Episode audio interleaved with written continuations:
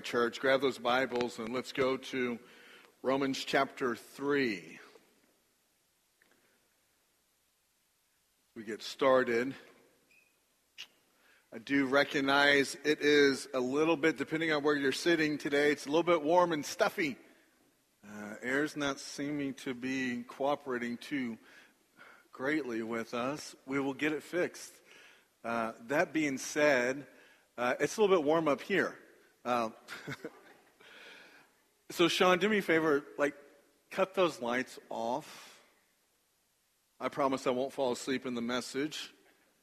There we go. Now, I've got to find the airflow. Hang on, really, you got to bear with me. I got to. There's a spot up here that the air's. Yeah, this will do it. Right here. All right, cool. That's so we have something like this. All right, I don't want to be an angry pastor preaching today. I want to do old school, get a hanky out, wipe off the sweaty bald head and all that. Maybe we could sell that for our digital sign. No, no, I'm sorry. That's no bad joke, Pastor. Bad joke.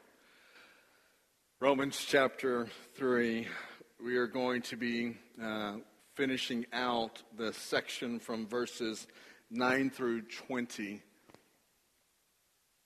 Here we see that every single aspect of the world, not just of humanity, but every single aspect of the world and humanity has been infected and affected by sin.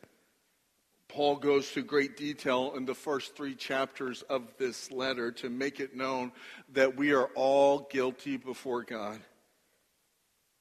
Because we're all guilty before God, we are in desperate need of divine intervention in our lives as we read through this section, let's just go back to verse number nine. And let me just quickly, really, I, I, do mean it, quickly point out the various aspects of our lives that has been infected and affected by sin. Right? Just one word summary. It's like, look at verse number nine. There we see how our nature, nature, it says, what then? Are we better than they? Not at all. For we have already charged that both Jews and Greeks are un- all under sin as it is written, there is none righteous, not even one. So we have our natures affected. Verse number 11, our mind has been affected. It says, there is none who understand. So nature, our mind, and see our motives. The second part says, there is none who seeks for God. Verse 12, we see how our will has been infected. It says, all have turned aside. Together they have become useless. We see our deeds. Next, it says, There is none who does good. There's not even one. All of these things we discussed last time in part one of this section where we looked at the character of the natural man. Today, we're, we're going from the character of the natural man to the conduct of the natural man. So, picking up in verse number 13, uh, we see how our words are affected. It says, Their throat is an open grave. With their tongues, they keep deceiving. The poison of asp is under their lips, whose mouth is full of cursing and bitterness. We go from our words to our emotions in verse number 15 and 16. Says, Their feet are swift to shed blood. Destruction and misery are in their paths. Verse 17 talks about our soul. It says there, in the path of peace they have not known, there is no fear of God before their eyes. Now we know that whatever the law says, it speaks to those who are under the law, so that every mouth may be closed and all the world may become accountable to God. Because by the works of the law, no flesh will be justified in his sight. For, though the, for through the law comes the knowledge of sin. So, so Paul started off in chapter 3, he started off talking about the character of the natural man. Now he's going to be discussing the conduct of the natural man. And he starts by an emphasis on the human speech. He paints a rather disgusting picture that proceeds from, from, the, from the throat to the tongue to the lips and to the mouth. And so notice what he charges, the charges that he gives. I feel like a, a traveling pulpit today. Yeah, that's better. Okay. Sorry. Verse 13. Their throat is an open grave. With their tongues they keep deceiving. The poison of asp is under their lips, whose mouth is full of cursing and bitterness. So much in those two verses. Remember, he, he's quoting from a lot of different Old Testament texts here. In fact, let me show you. Uh, verse number 13, the first part of verse number 13 comes from Psalm chapter 5, verse number 9. There says, uh, There is nothing reliable in what they say. Their inward part is destruction itself. Their throat is an open grave. They flatter with their tongue. Now, the second part of verse number 13 is a reference from Psalm 140, verse number 3. There it says, They sharpen their tongue as a serpent. Poison of a viper is under their lips. Then we get to verse number 14. Verse 14 is a quote from Psalm chapter 10, verse number 7. There the psalmist writes, His mouth is full of curses and deceit and oppression. Under his tongue is mischief and wickedness. In, in addressing the conduct of the natural man, Paul starts by, first of all, talking about the things that we say. Uh, logically, I think it's a great place to start. The connection between our words and our character is strong. They're directly linked together. Matthew chapter 12, Jesus tells us how our words truly reveal our character. Matthew 12, verse number 34 says, You brood of vipers, how can you, being evil, speak what is good? For the mouth speaks out of that which fills the heart. In other words, your mouth reveals your true nature it reveals the reality of what's inside of you. Your mouth will make that known. So, in rapid fire order, Paul charges that the, the mouth of a natural man is foul and corrupt. It says their throat is an open grave. An open grave is a symbol of corruption.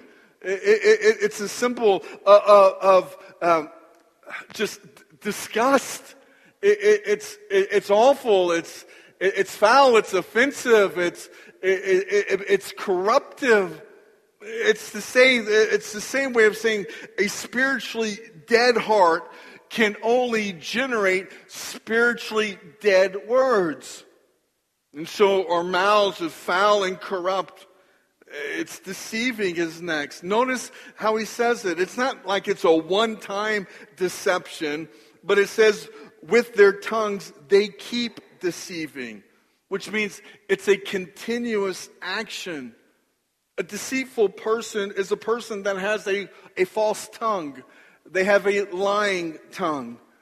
They have a, a cheating tongue, a misleading tongue, a flattering or a smooth talking tongue.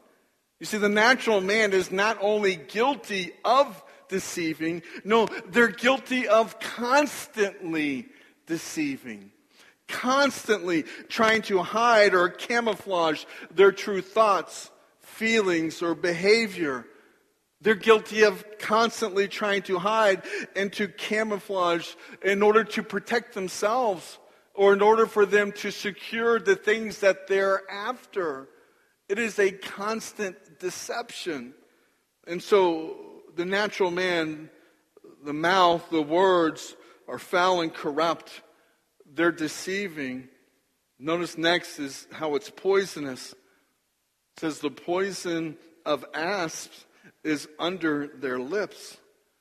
The asp is a cobra. It's a deadly snake. So here, Scripture testifies that the natural man has a tongue that is both piercing and poisonous, just like the tongue of a deadly cobra. And so the idea here is, to say that the natural man in their natural condition is wicked by nature. That they're filled with so much malice, deceit, that they seek to intentionally inflict harm upon other people. Think about a poisonous tongue. A poisonous tongue is a, a tongue that talks and gossips about other people. A poisonous tongue is a tongue that likes to strike out against others. It's a way of describing the one that is seeking to, to inflict harm at a moment's notice. A, poisonous tongue inserts and spreads its venom. A poisonous tongue seeks to damage and destroy character or reputation. Poisonous tongue lies in wait, ready to strike, ready to attempt to harm or destroy the character or reputation of another person. The lips of the natural man are compared to a poison that can kill. The metaphor is a strong one, emphasizing the incredible force and the destructive nature that our words can carry. Oh, that saying, sticks and stones may break my bones, but words may never hurt me. That's a lie. It's a lie straight from hell. Our words can hurt. Our words can inflict great harm and destruction upon other people. Notice what else he says about the mouth of the natural man. Verse number 14, it says, whose mouth is full of cursing and bitterness. The mouth was made to be an instrument of blessing. The mouth was made to be a, a vehicle of words of kindness or of truth spoken in love. Proverbs chapter 8, verse number 21 says that death and life are in the power of the tongue, and those who love it will eat its fruit. Notice that uh, the cursing mouth or, or the bitter mouth is ultimately a sign of rebellion against God. Make no mistake, our words reveal our heart. I can't say that any more clear. In fact, Scripture testifies to that reality. In Luke chapter 6, listen to the words of our Lord and Savior. He says, For there is no good tree which produces bad fruit, nor, on the other hand, a bad tree which produces good fruit. For each tree is known by its own fruit. For men do not gather figs from thorns, nor do they pick grapes from a briar bush. The good man, out of the good treasure of his heart, brings forth what is good. And the evil man, out of the evil treasure, brings forth what is evil. And then he says, For his mouth speaks from which from that which fills his heart. Listen, you want to know the spiritual condition of another person, hang around them long enough and listen to the words they say. Listen to the language that they use. Listen to uh, how they phrase their conversations. I mean, how often do we think about how our speech pattern reveals how desperately people are in need of their Lord and Savior? Our words will make known the true condition of our hearts. Therefore, as God's children, we should one, pay very close attention to what comes out of our mouths so they're an accurate reflection of what's in our heart. And number two, we should pay attention to the words spoken by other people because those words will reveal their heart as well.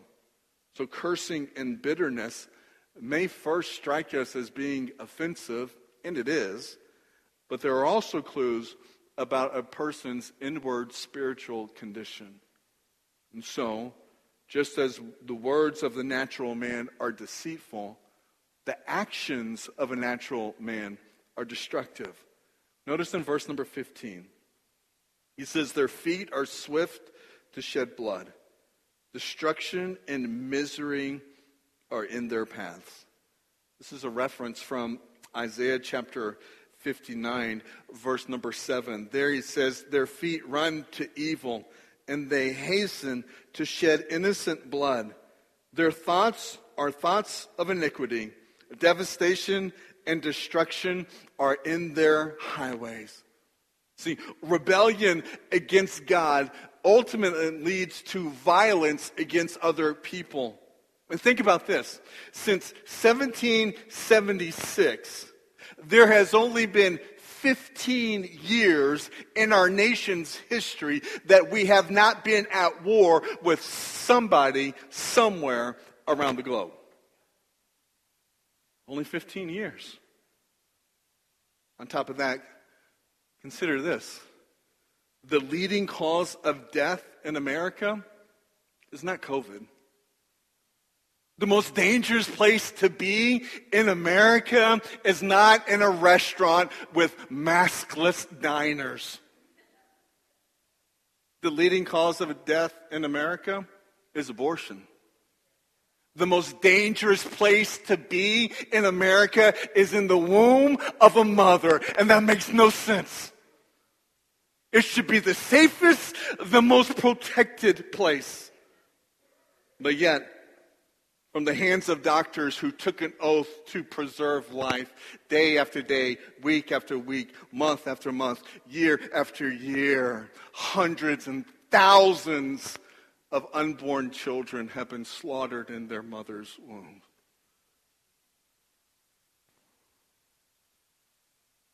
Happy Mother's Day. Think about it. We all share a common thing in this room you're here, if you're listening, you're watching, we can be thankful because our mothers chose life. I, I get it. Like, if you're here, you've made poor choices in the past. And if you're here and you, you, are part of your story is the fact that you murdered one of your children, that's what it is. May you know that God loves you. Christ's sacrifice uh, on the cross covers that sin too. If you'll just come to him, repent, receive the forgiveness that he has to offer. May you know that there's no condemnation for those that are in Christ. And we as a church, we stand with you. We will help you. We will give you the guidance, the assistance that you need in order to overcome the painful decisions of your past. We stand ready not just to speak out against things like abortion, but to walk through you, with you, to help you find healing from those past choices. Look at verse number 16. There he says, Destruction and misery are in the paths. Destruction is a compound word uh, that can be described as breaking in pieces. It's completely shattering, it's causing total destruction. And so that's destruction. And then it says the companion is misery. Misery is a general term uh, that uh, really represents the resulting harm that emerges as the man's acts of destruction against other people. In other words, those, the shattering into pieces of the destruction acts of mankind, well, the companion to that is misery. Destructiveness inevitably leaves behind a trail of pain and misery. In verse number 17, Paul says, And the path of peace they have not known.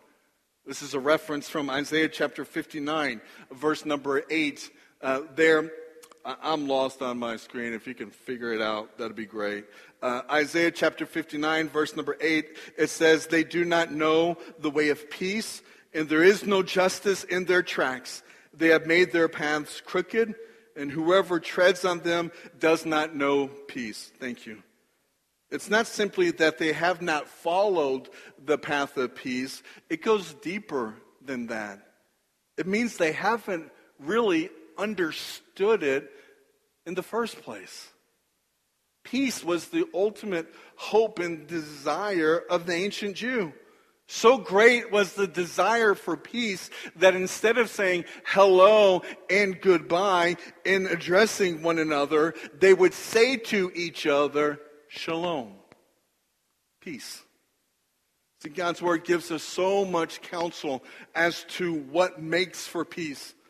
Because of the sin nature that we've all inherited as a result of the sin from Adam and Eve in the garden.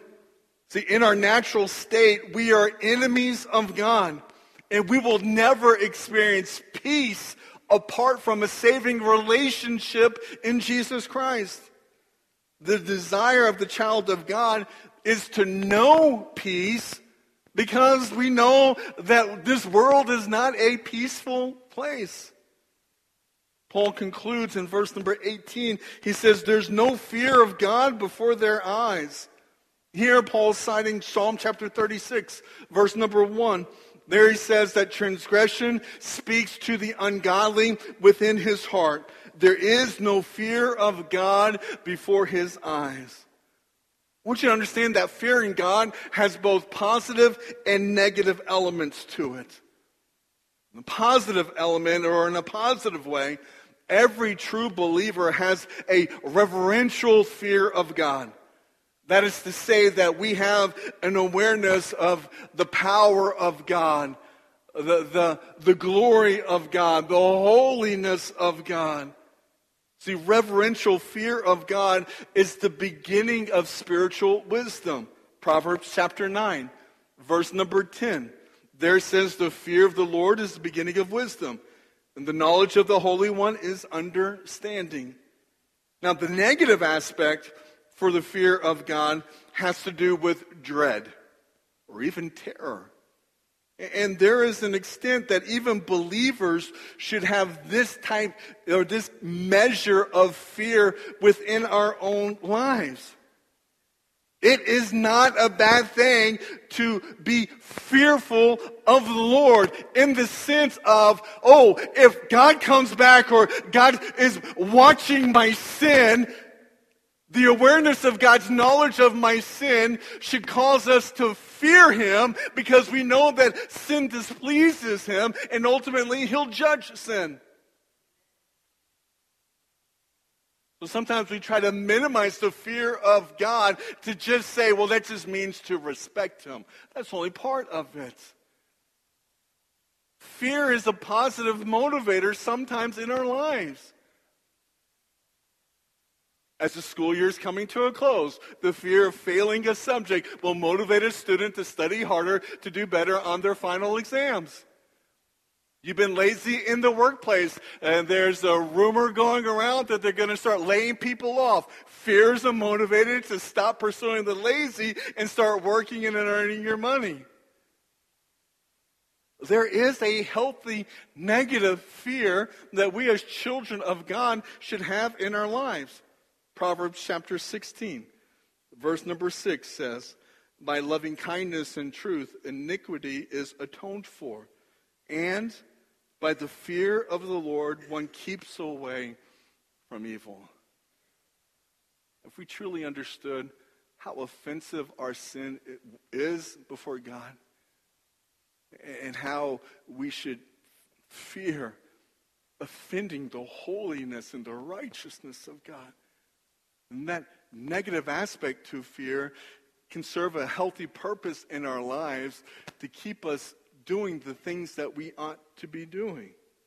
Unbelievers, on the other hand, well, they should fear God in the most intense and terrifying manner. The Old Testament is filled with accounts of Lord bringing destruction and death and punishing all kinds of sin. I mean, we could go all over the scriptures to see this reality being played out. I've chosen one place for this morning. And that comes from Genesis chapter 18 and Genesis chapter 19. Consider the account of Sodom and Gomorrah. In Genesis chapter 18, we're told in verses 20 and 21, and the Lord said, The outcry of Sodom and Gomorrah is indeed great, and their sin is exceedingly grave. I will go down now and see if they have done entirely according to its outcry, which has come to me. And if not, I will know. So God sends two of his angels to earth, Sodom, and to Gomorrah. He sends two angels described as human men to verify whether the outcry that he had heard was accurate and true. And so, without getting into all of the graphic details, I'm not going there. That's not the point. But you can read about it in Genesis 18 and 19 without getting into all the graphic details. What happens next as he sent those two angels down only went to verify the exceeding wickedness that was there. And then in Genesis chapter 19, we're told then the two men said to Lot, Whom else have you here? A son in law, and your sons and your daughters, and whomever you have in the city? Bring them out of the place, for we are about to destroy this place because their outcry has become so great before the Lord, and the Lord has sent us to destroy it. And then later in Ezekiel chapter 16, we're told in verses 49 and 50 Behold, this was the guilt of your sister Sodom. She and her daughters had arrogance, abundant food, and careless ease, but she did not help the poor and needy. Thus they were haughty and committed abominations before me. Those abominations are the things that were described in Genesis chapter 18. It says, Therefore I removed them when I saw it.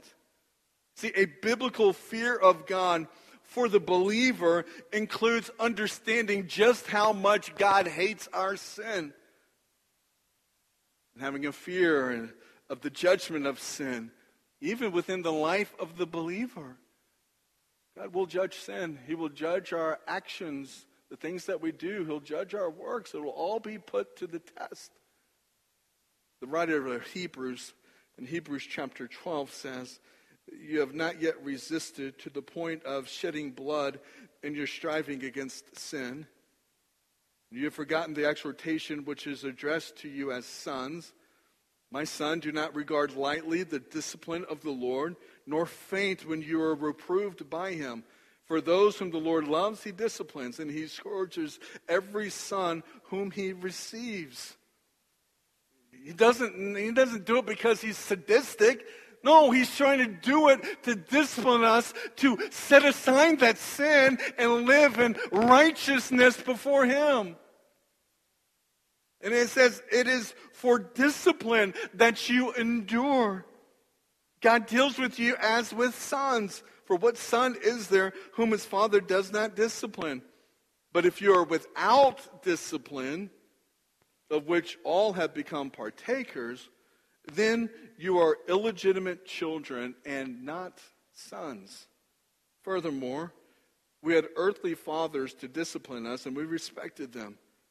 Shall we not much rather be subject to the Father of spirits and live? For they disciplined us for a short time as seemed best to them, but he disciplines us for our good, so that we may share in his holiness. And then verse number 11 says, All discipline for the moment seems not to be joyful, but sorrowful. Yet to those who have been trained by it afterwards, it yields the peaceful fruit of righteousness.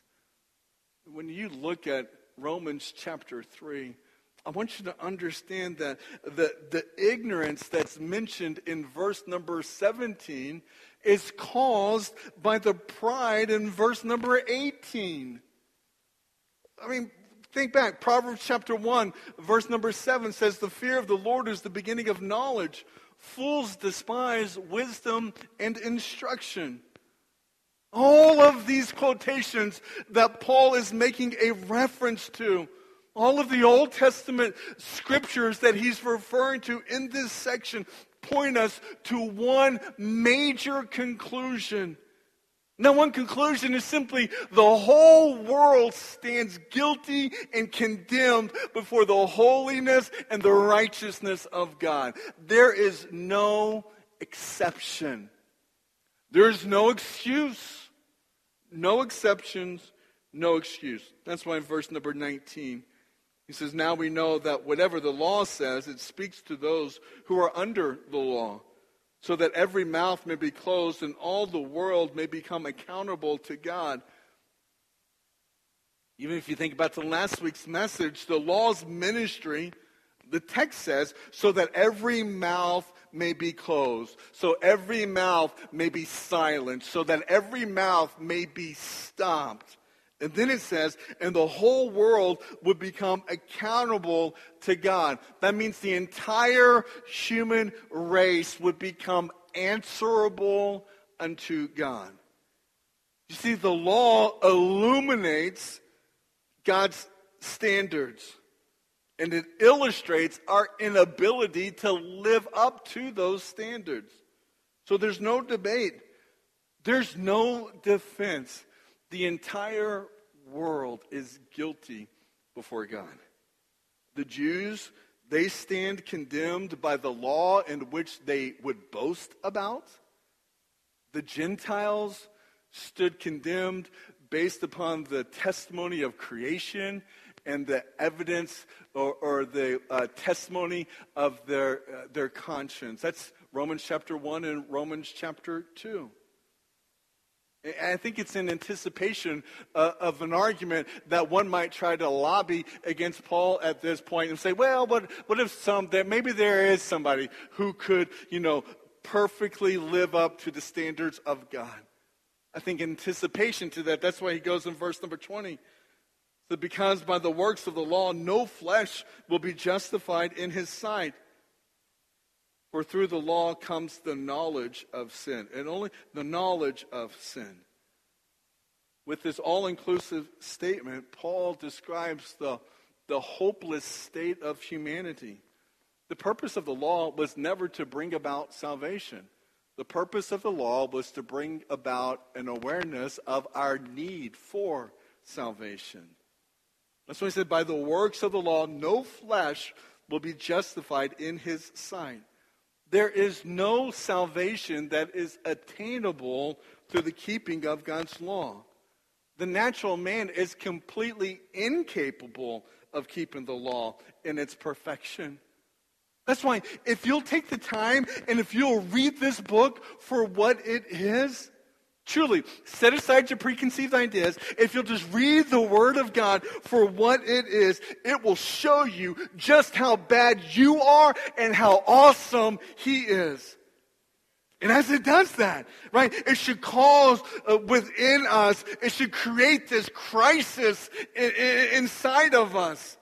As we read it and we see how awful we are and how glorious He is, it should create this inner turmoil inside of us. And this crisis should lead us to a reality that the only hope that we have is found in and through Jesus Christ. So as we become aware of just how awful we are when we study His Word, that should lead us to repentance and receiving Jesus Christ as Lord and Savior of our lives. And so what we see is that the natural man has neither the ability nor does he have the inclination within himself to obey God perfectly. It just won't happen. They won't even have a desire for obedience. Therefore, salvation must come by some other means. And the means by which salvation comes is what Paul is going to spend the rest of this letter addressing. Up to this point, the emphasis is on hey, you're not any good. In fact, no one is good. No one will even pursue good without divine intervention in our lives. Everyone is universally wicked. And, and that's not something that you have to learn. It's something that's who we are in our natural state. Uh, it's not true. 99.9% of people are not good. They're not. If 99.9% of people are good, then why do we tell our kids not to talk to strangers? Don't help the guy find his puppy and he's going to give you a sucker. No, we don't. Because people aren't good. They're wicked, awful. And that's our natural state. We don't have to be trained in it. What did kids start doing? Yeah, they lie. Oh, they lie all the time. All the time. And it's like, who sat you down and taught you how to lie so often and so well? It's in them. It's a natural stain. That rebellion, that, that uh, meism, that, that, that pride, that's the natural man. And, and what the text is trying to tell us is that we're all guilty and condemned before God. There's no excuse. We need help. We need salvation to come from an outside source. So, so, to summarize all of chapter 1, verse 1, up to this point, chapter 3, verse 20, is that we're all bad. We're all messed up. No hope on our own. but there's a conjunction that starts the next verse. But. But what? No. But Jesus. But Jesus comes, fulfills the law perfectly. Jesus lays himself down as a sacrifice to atone for our sin. Jesus offers the hope of salvation if we'll just trust and believe in him. So, hey, welcome to the reality. We're all bad. Ain't none of us good on our own, pastor included. But Jesus, but Jesus. What do you do with Jesus? The only appropriate answer to that is to submit and to surrender your lives to Jesus Christ so that he will be your Lord and will be your Savior. Submit and surrender all that I am. I'll do whatever he asks me to do. I'll go wherever he sends me. My life now is to be spent honoring and pleasing my Lord and Savior. That's it. When it comes down to it, when I walk off the stage today, when I go home today, the only thing that I have to consider is did what I do please my Father? That's it. Your satisfaction, irrelevant to me. I love you. I want what's best for you, but I'm not going to be the ear tickler, the people pleaser. I refuse to do that. I don't want to establish my little kingdom here in this world as though I'm all puffed up and filled with this air. No, it has nothing to do with me. Honestly, it has nothing to do with you. It has to do with you and with me submitting and surrendering our lives to live for the glory of God and to make his glory known throughout this community. And then as it spreads from this community into this state, and Lord knows our nation needs Jesus. But revival begins among God's people. Oh, that it would begin with us. Let's pray. Father, thank you for your great love, for your patience, for your word. God, help us to do better about studying your word and help us to rightly apply it to our lives. In this moment, May we not get too distracted. I know some are hot and kind of anxious to get out of here.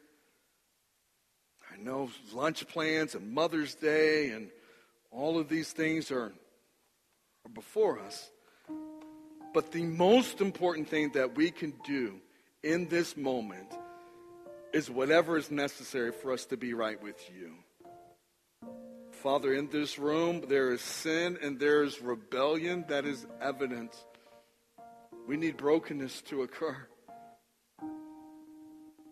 Father, some in this room are filled with anxiety, frustration, angst. There needs to be the sweet release and surrender unto you. Father, as we spend some time just reflecting upon your word, Make your spirit guide and convict us where necessary so that we could all make decisions right now that would honor and please you. May you be glorified. We continue to pray. Staff and I, we're up here at the front. Man, I'm telling you, we would love to be able to pray with you. You just come and let us know how we can pray with you. Maybe there are decisions to make. Maybe you'd like to join the church. Maybe you'd like to talk about baptism. Maybe you'd like to surrender your heart life to Jesus right here, right now. Whatever it is that you'd like to do, we're here to help. We won't tarry very long. Let's pray and let's reflect and let's respond.